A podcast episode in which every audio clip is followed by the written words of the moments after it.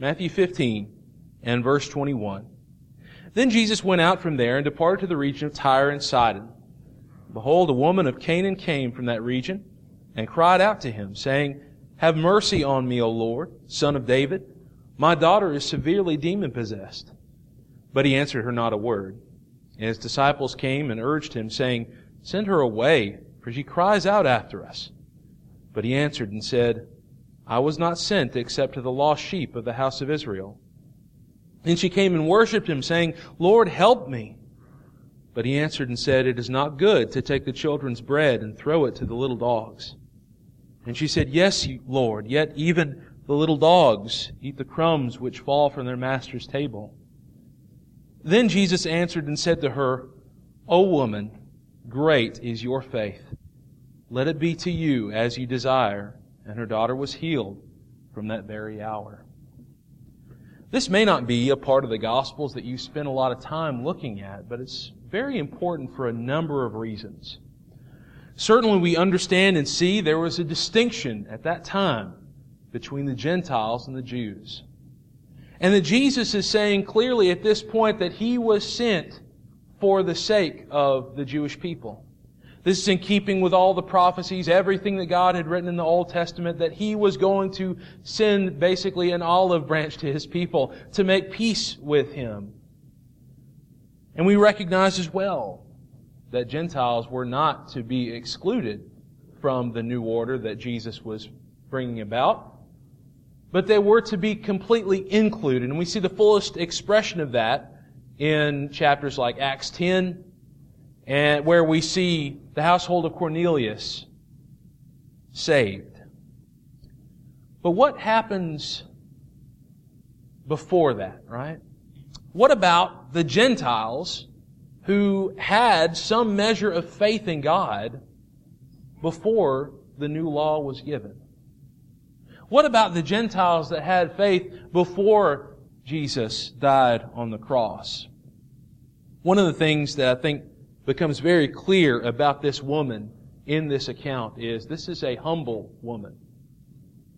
This is not a woman that is uh, you know, puffing herself up and making herself known. This is not a woman who is parading herself as someone who's extremely important and therefore is due some measure of even niceness, you might even say. Because I'll tell you, the things that Jesus says here might be shocking even to us today, and certainly are. A lot of people look at the nicer maybe the more fluffy sayings of Jesus. And while we need those, just as much we need the hard sayings of Jesus. And how awesome it is that this woman had such faith that she did not allow any perceived slights upon her to keep her daughter from being healed. I want to look at this passage today and discuss the concept of pride. We learn positive and negative things from every experience. From Jesus, we learn what to do, and at the same time, we learn what not to do. From the Pharisees and from others who are uh, resisting the gospel message in the Gospels, we learn what not to do, and we also learn what to do. How awesome our God is. That He has made it such that our minds can grasp in multiple angles to appreciate what He's given to us. And so I'd like for us to share a few things about pride today. And let's suppose, hypothetically, that this woman had gotten offended. Let's suppose that this woman was so prideful that she hadn't even sought, sought Jesus in the first place. Let's suppose that her faith had been lacking. And make no mistake, when we are prideful, it destroys our faith.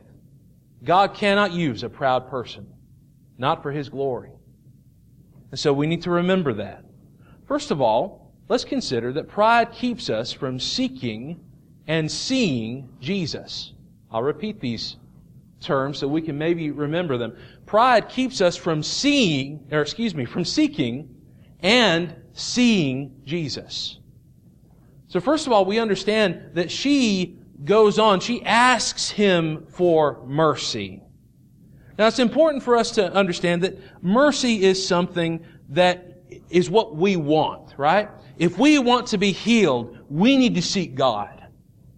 And uh, certainly we recognize that that physical healing may not always occur, but we understand that spiritual healing is always within the Lord's grasp. Who can heal me spiritually? My family can't do it. My friends can't do it. My career can't do it.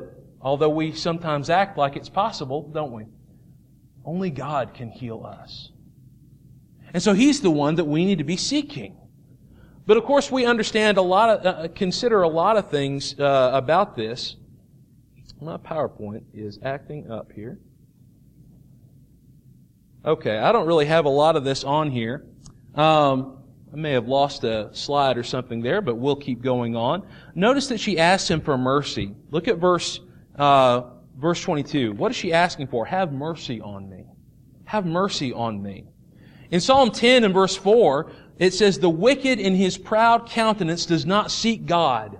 God is in none of his thoughts. We know that pride keeps us from knowing that we need God. We think we can fix all of our problems without Him. We often face times when we need to seek outside help, right? When we have physical problems, what are we going to do? We're going to seek a doctor. We're going to seek medication or something to that effect. But in our core, we need to remember and keep in mind that the only one to protect and help us is Jesus. And the sad fact is that the world tells us many things very differently. The world tells us don't pray to God, just suffer through it. The world tells us that if you have problems at work or a family crisis, don't listen to God. Just fix it in the ways that your worldly friends are telling you. Uh, hurt back those who have hurt you. Right? That's what the world tells us. Fight back when you've been fought against. But God tells us something very differently. Worst of all is when we deny that we have sin. In our pride. We will do that. What have I done wrong? Is there, what, what's wrong with what I've done? We need to consistently ask ourselves, is there something off about my behavior? And if we know about something, we need to work to correct it. So seeing Jesus as who he is is incredibly, incredibly important. Um, pride will keep us from seeing Jesus as he as he's given to us. Look over in chapter 22 of Matthew.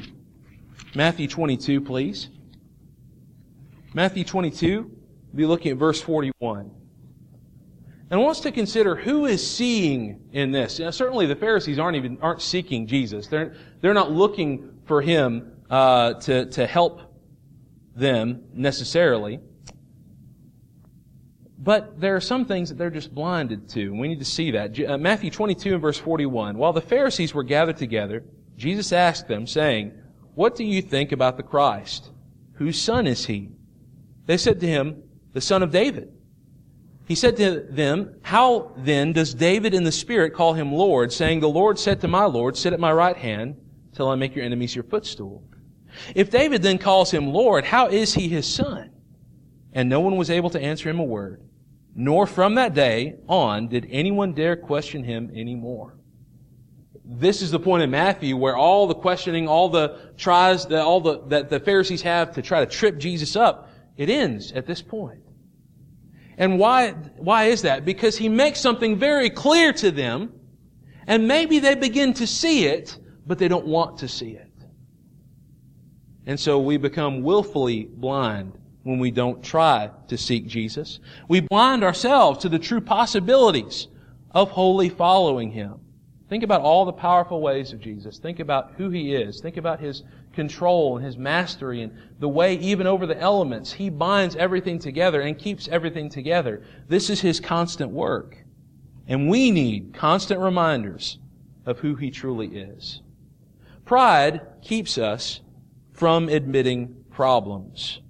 Pride keeps us from understanding certain things. And uh, let me see if my. Okay. Something really messed up. Maybe the rest of it's okay. Pride keeps us from admitting problems. This woman could have just come from the standpoint that, well, my daughter is in this place, but maybe she did, wouldn't have recognized that as a real problem. But of course, if we read the Gospels, we know that spiritual possession was a serious issue uh, that would endanger people's lives considerably. Especially when we read about the man in the Gadarenes who uh, was not in chains because you know nobody could bind him. In the tombs, living in the tombs, cutting himself and crying in the middle of the night. This big man became the monster of that area. And so we recognize that was a problem, but unfortunately, we today, sometimes it's hard for us to be honest about our shortcomings, isn't it?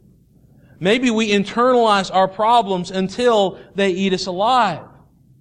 We know there's a time for us to examine and contemplate for ourselves. Is this really a problem? Is this really what's going on? Or maybe we have to have a time where we're asking, what is going on with me? What's wrong in this? But at the end, we need to remember that Christians are part of a great spiritual family. In 2 Corinthians 6, Paul makes some interesting statements to the Corinthians. Because he says in, in 2 Corinthians 6 and verse 11, consider what he's saying to them. O Corinthians, we have spoken openly to you. Our heart is wide open. You are not restricted by us, but you are restricted by your own affections. Now, in return for the same, I speak as to children, you also be open. We all have issues and things that we're struggling with. And we have to remember what Paul says here because what he's saying to the Corinthians is, you need to be open to us. You need to be willing to share in our fellowship together. And the sad thing is, pride warps our mind to the point where we think that nobody cares about us. That uh, all my Christian brethren and sisters, they don't care about me. And so we begin to restrict ourselves. We begin to pull away. And the sad fact is, we need to remember we have a great spiritual family. That if all of us are doing what we ought to be, we ought to be ready and willing and waiting. If someone comes to us and says, oh, hey, I'm having an issue with this, we try to help them. And we do not hold ourselves back as well. In James 4, verses 1 through 3, he says, Where do wars and fights come from among you? Do they not come from your desires for pleasure that war in your members? You lust and do not have. You murder and covet and cannot obtain. You fight and war, yet you do not have because you do not ask. You ask and do not receive because you ask amiss that you may spend it on your pleasures. So not only are we seeking God in a humble way, are we understanding our shortcomings so that we can properly be healed? See, if this woman came to Jesus and said, well, you know, maybe you can help with this, I, I, which, by the way, that's not her thought at all. Her thought completely is, Jesus can help me. We need to know that Jesus can help us.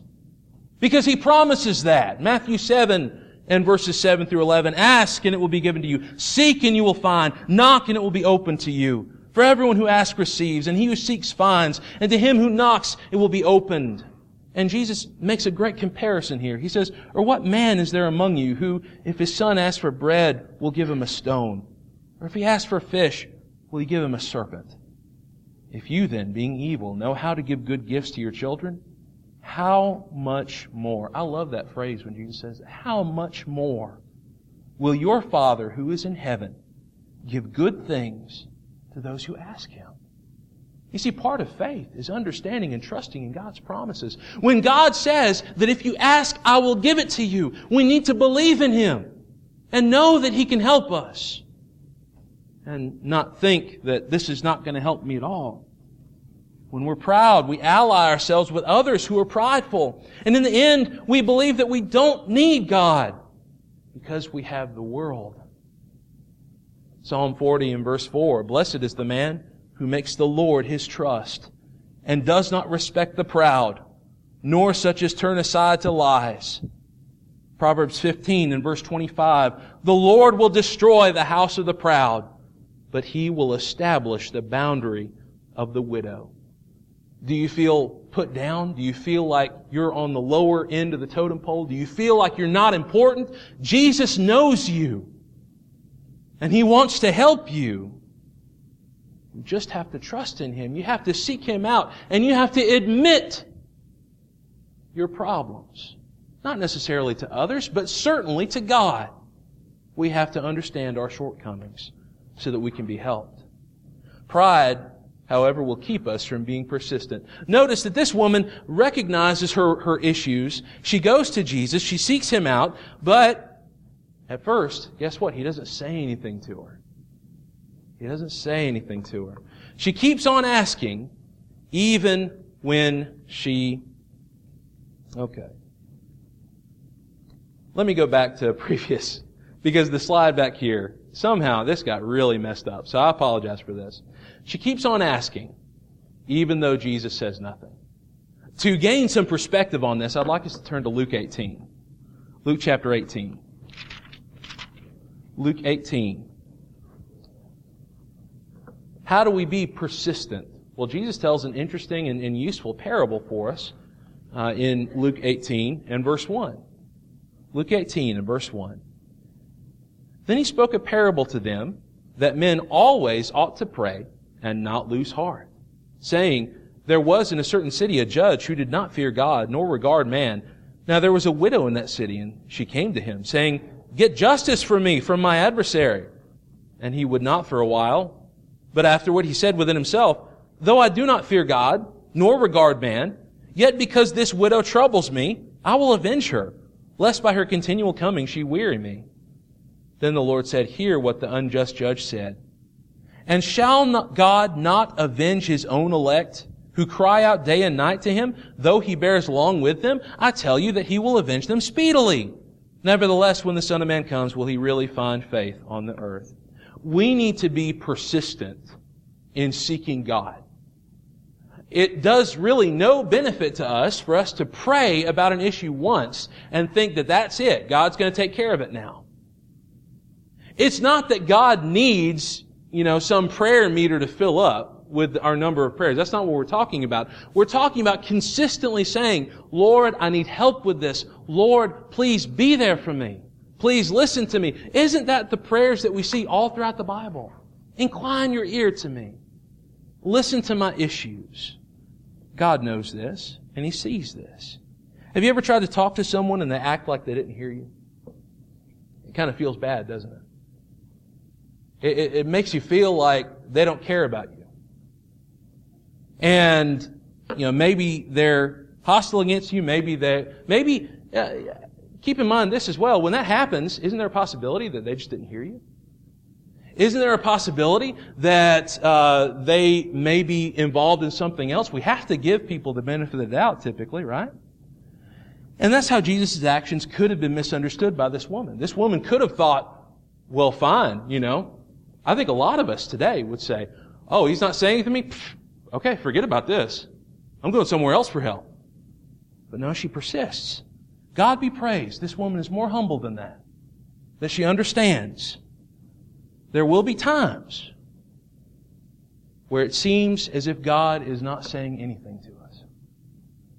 There are going to be times in our life where we're even consistently looking for a solution to a problem, and maybe it seems as if God is not helping us at all.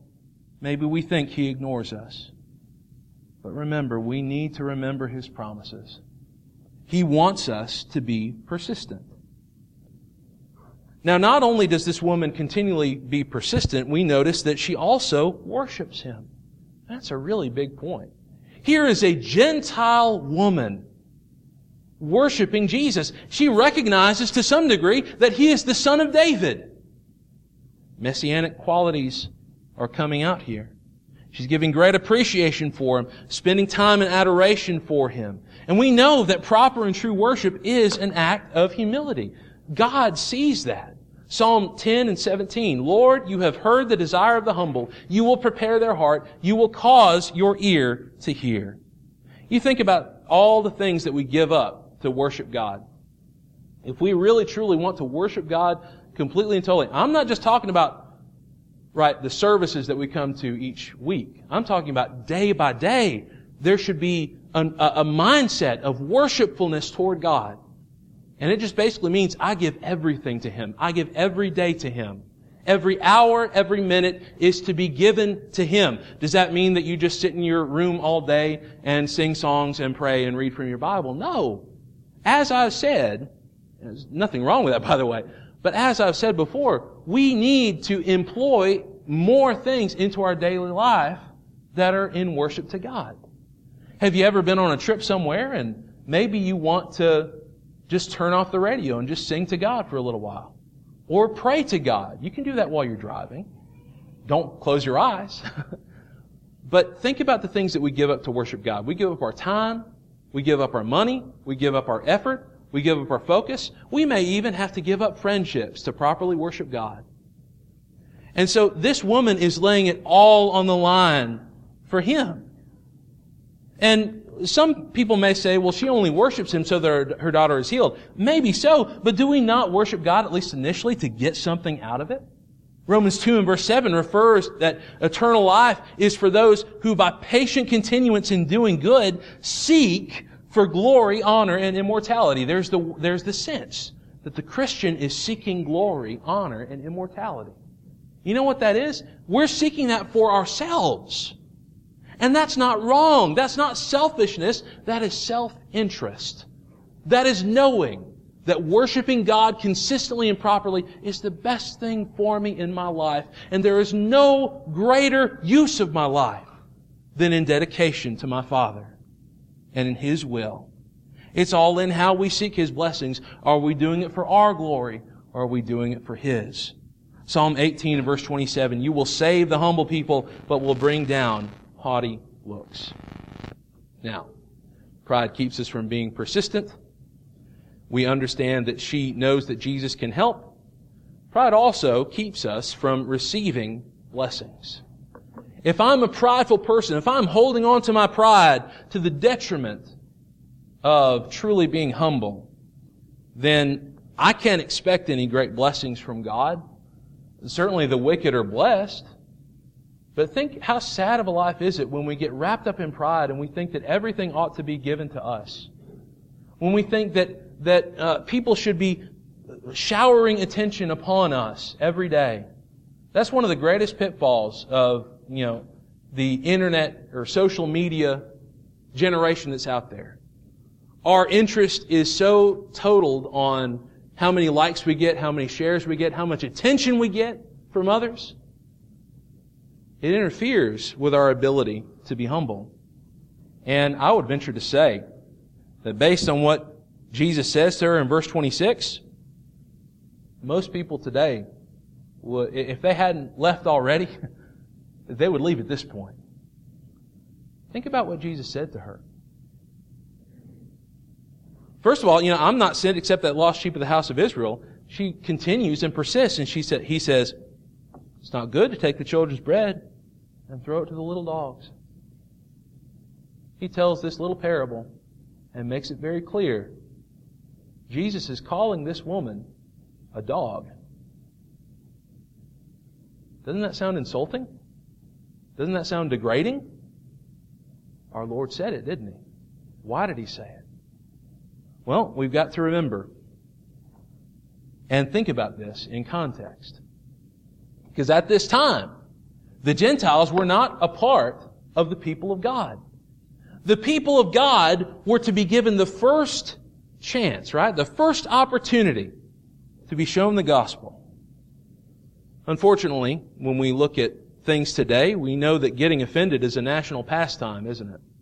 People seem to love being offended because it happens so often. Of course, I'm being facetious.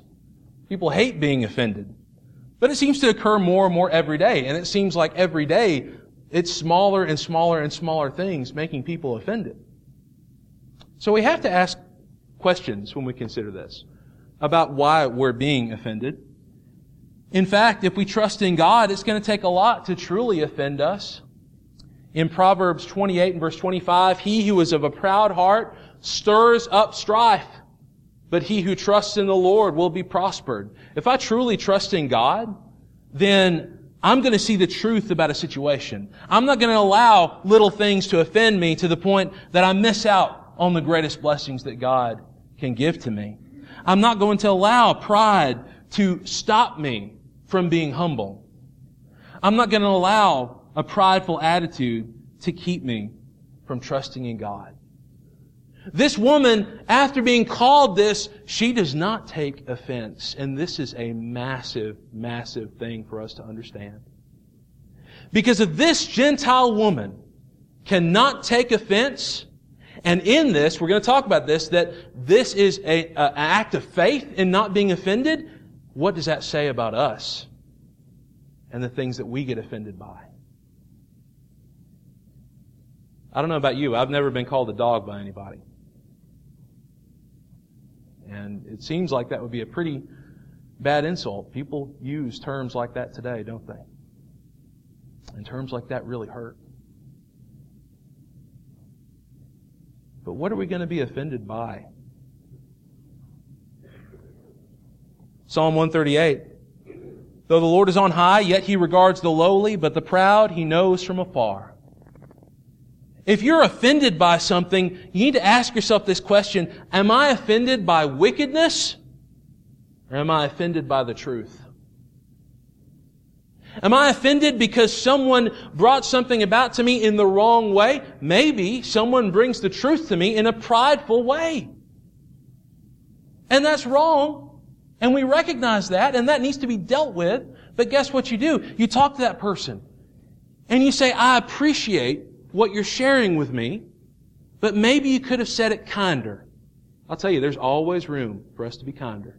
And we need to remember that. There's always room for us to be nicer.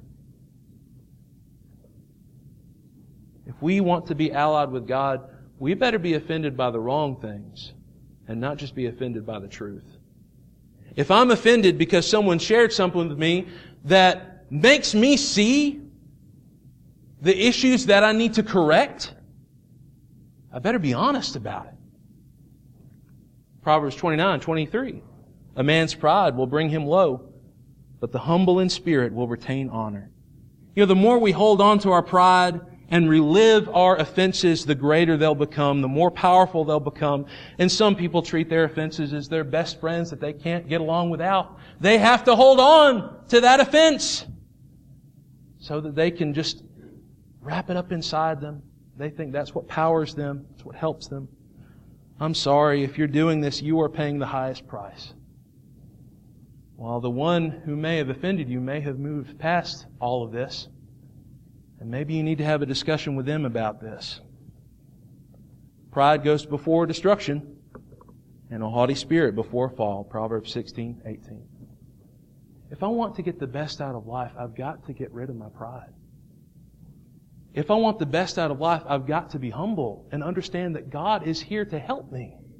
And my brothers and sisters are here to help me. How awesome is it that this woman recognizes all this?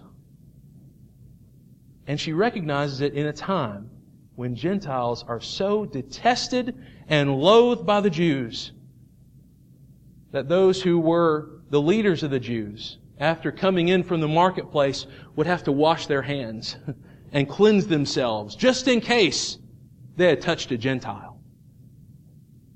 That's how serious it was at that time. But this woman in humility shows great faith. And it's the lack of offense, right?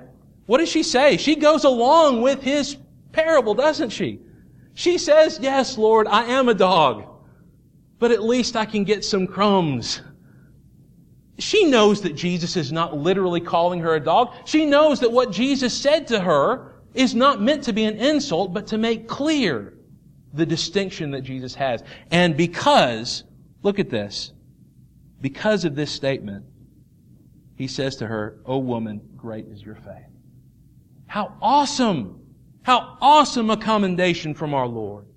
Jesus emphasizes this faith, and God often emphasizes, by the way, the faith of Gentiles in Scripture. 2 Kings 5 verse 15, this is just a smattering here. We see Naaman, who is healed from his leprosy. And he says in 2 Kings 5:15, "Indeed, now I know that there is no God in all the earth except in Israel." That is an awesome statement by a Gentile. God looks at that and He says, that's what I want. That's the kind of faith that I want. In Luke 7 and verse 9, he hears the words of the centurion. This Gentile man, he says, Lord, you don't have to come to my house and heal my servant. I know you can do it right now. And Jesus marvels at him, turns around and looks to the crowd that follows. He says, I say to you, I have not found such great faith, not even in Israel. God appreciates faith. That's really what, what it comes down to. Acts 10 and verse 4. When he observed him, he was afraid and said, What is it, Lord? So he said to him, Your prayers and your alms have come up for a memorial before God. Cornelius's good works. God saw them. God appreciated them. And he understood that Cornelius' faith was such that he sent Peter to him. Hebrews 11:31. I think this is one of the most powerful examples where we see a harlot remembered in the Bible. And many of you know who I'm talking about, right? Hebrews 11:31. By faith, the harlot Rahab did not perish with those who did not believe when she had received the spies with peace. You know what? God appreciates faith. And God will emphasize our faith. How awesome it is that He has opened it up to all of humanity. All who want the living waters can come to the fountain. And that includes you, and that includes me, and that includes all of us. And we can be glorified in proper faith. And when we get rid of pride, we can have that proper faith. Why did God honor all these people? Think about that. There's more passages that we could look at in terms of Gentiles, by the way. Um, you know, Nebuchadnezzar himself, after he learns of the one true God, there's a whole chapter of the book of Daniel that's written by him. Why did God honor these people? Because for Gentiles, they were the exception to the rule. What was the majority of the Gentile nations like? They didn't know God. They didn't care about God. They embraced pagan religions. They embraced uh, lies. They embraced idols.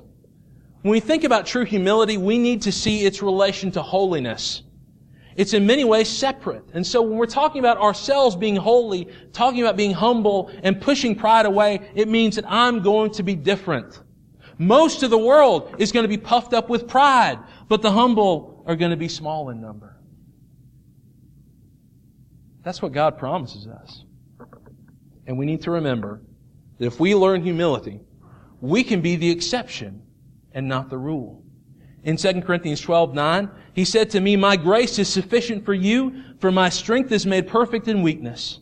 Therefore, most gladly, I will rather boast in my infirmities, that the power of Christ may rest upon me. Paul was saying, I'm going to hold to my weakness because what the world perceives as weakness is strength to God. So we got to stop listening to the world. We got to stop listening to lies out there that tell us we've got to fight back just as we've been fought against. We've got to insult just as we've been insulted. We've got to offend just as we have been offended. Those are lies. And we need to stop being deceived by the world and understand that God wants us to be humble to understand that faith is wrapped up in humility. And if I have the proper amount of faith, it's going to take a whole lot to properly offend me. And you know, even then, even when we do get offended, you know what happens? Jesus tells us what to do, doesn't he? If we read Matthew 18, he tells us if, your if your brother's offended you, you need to go and talk to him. It's awesome. Our God is awesome. He's thought of everything. How glorious are his ways. And of course, the fullest extent here, her faith, this woman's faith, leads to her daughter's healing. Do you think her daughter would have been healed if she had gotten offended at one point by Jesus and left? I don't think so. Do you think that we will be able to have healing if we get offended and just leave the Lord? I don't think so. Remember, verse 28. There's no healing without faith. Again, Proverbs 18:12, before destruction the heart of a man is haughty, and before honor is humility. If I want to be healed, I need to be humble. Psalm 149 verse 4, for the Lord takes pleasure in his people, he will beautify the humble with salvation. He doesn't say that we need to pride ourselves up and puff ourselves up like the rest of the world does. If we do that, we can't expect salvation. If we do that, we cannot expect for him to heal us. And so I want us to really consider these things, especially as we bow and pray to God right now. Our Holy Lord, we recognize that you want us to have humility in our lives. We know that we have a world that is continually trying to push us to be more and more prideful, to puff ourselves up, to make ourselves feel special and better. But we know we need to remember as well, Lord, that we're special to you. And we're always special to you. And it doesn't matter what the world thinks. If we're special to you, then that is greater than anything else. We pray, Father, earnestly, you look into our hearts now. We pray that you would work within us now to get rid of any pride in our hearts, to recognize and understand that we can trust in you, resolve our differences among each other, resolve primarily our differences with you. We pray that each one of us, every one of us here, considers these things. Forgive us of our sins, Lord. Help us to turn from these things and to work toward healing. For we know that it's coming. We know that you will heal us. Thank you so much, Lord, for your Son Jesus, through whom we have that healing. Bless us and keep us, Father. We pray this in Christ's name. Amen. We come to that time again. You need to consider, we all need to consider, what's the status of my soul? How does God look at me? Do I have blemishes? Is there something wrong with me? I need to be a living sacrifice that's pure and perfect before God. And God can make us pure and perfect. So if you want to become a Christian this morning, we want to open up that invitation to you. It's always open. But certainly right now, we want to invest this time for you to think about becoming a Christian this morning, giving yourself completely to the Lord, submitting to His will in baptism, to be raised to walk in newness of life. If you are a Christian, you recognize that you have not lived in a way that's glorified God. Maybe you need to get rid of your pride. We want to help you with that as well.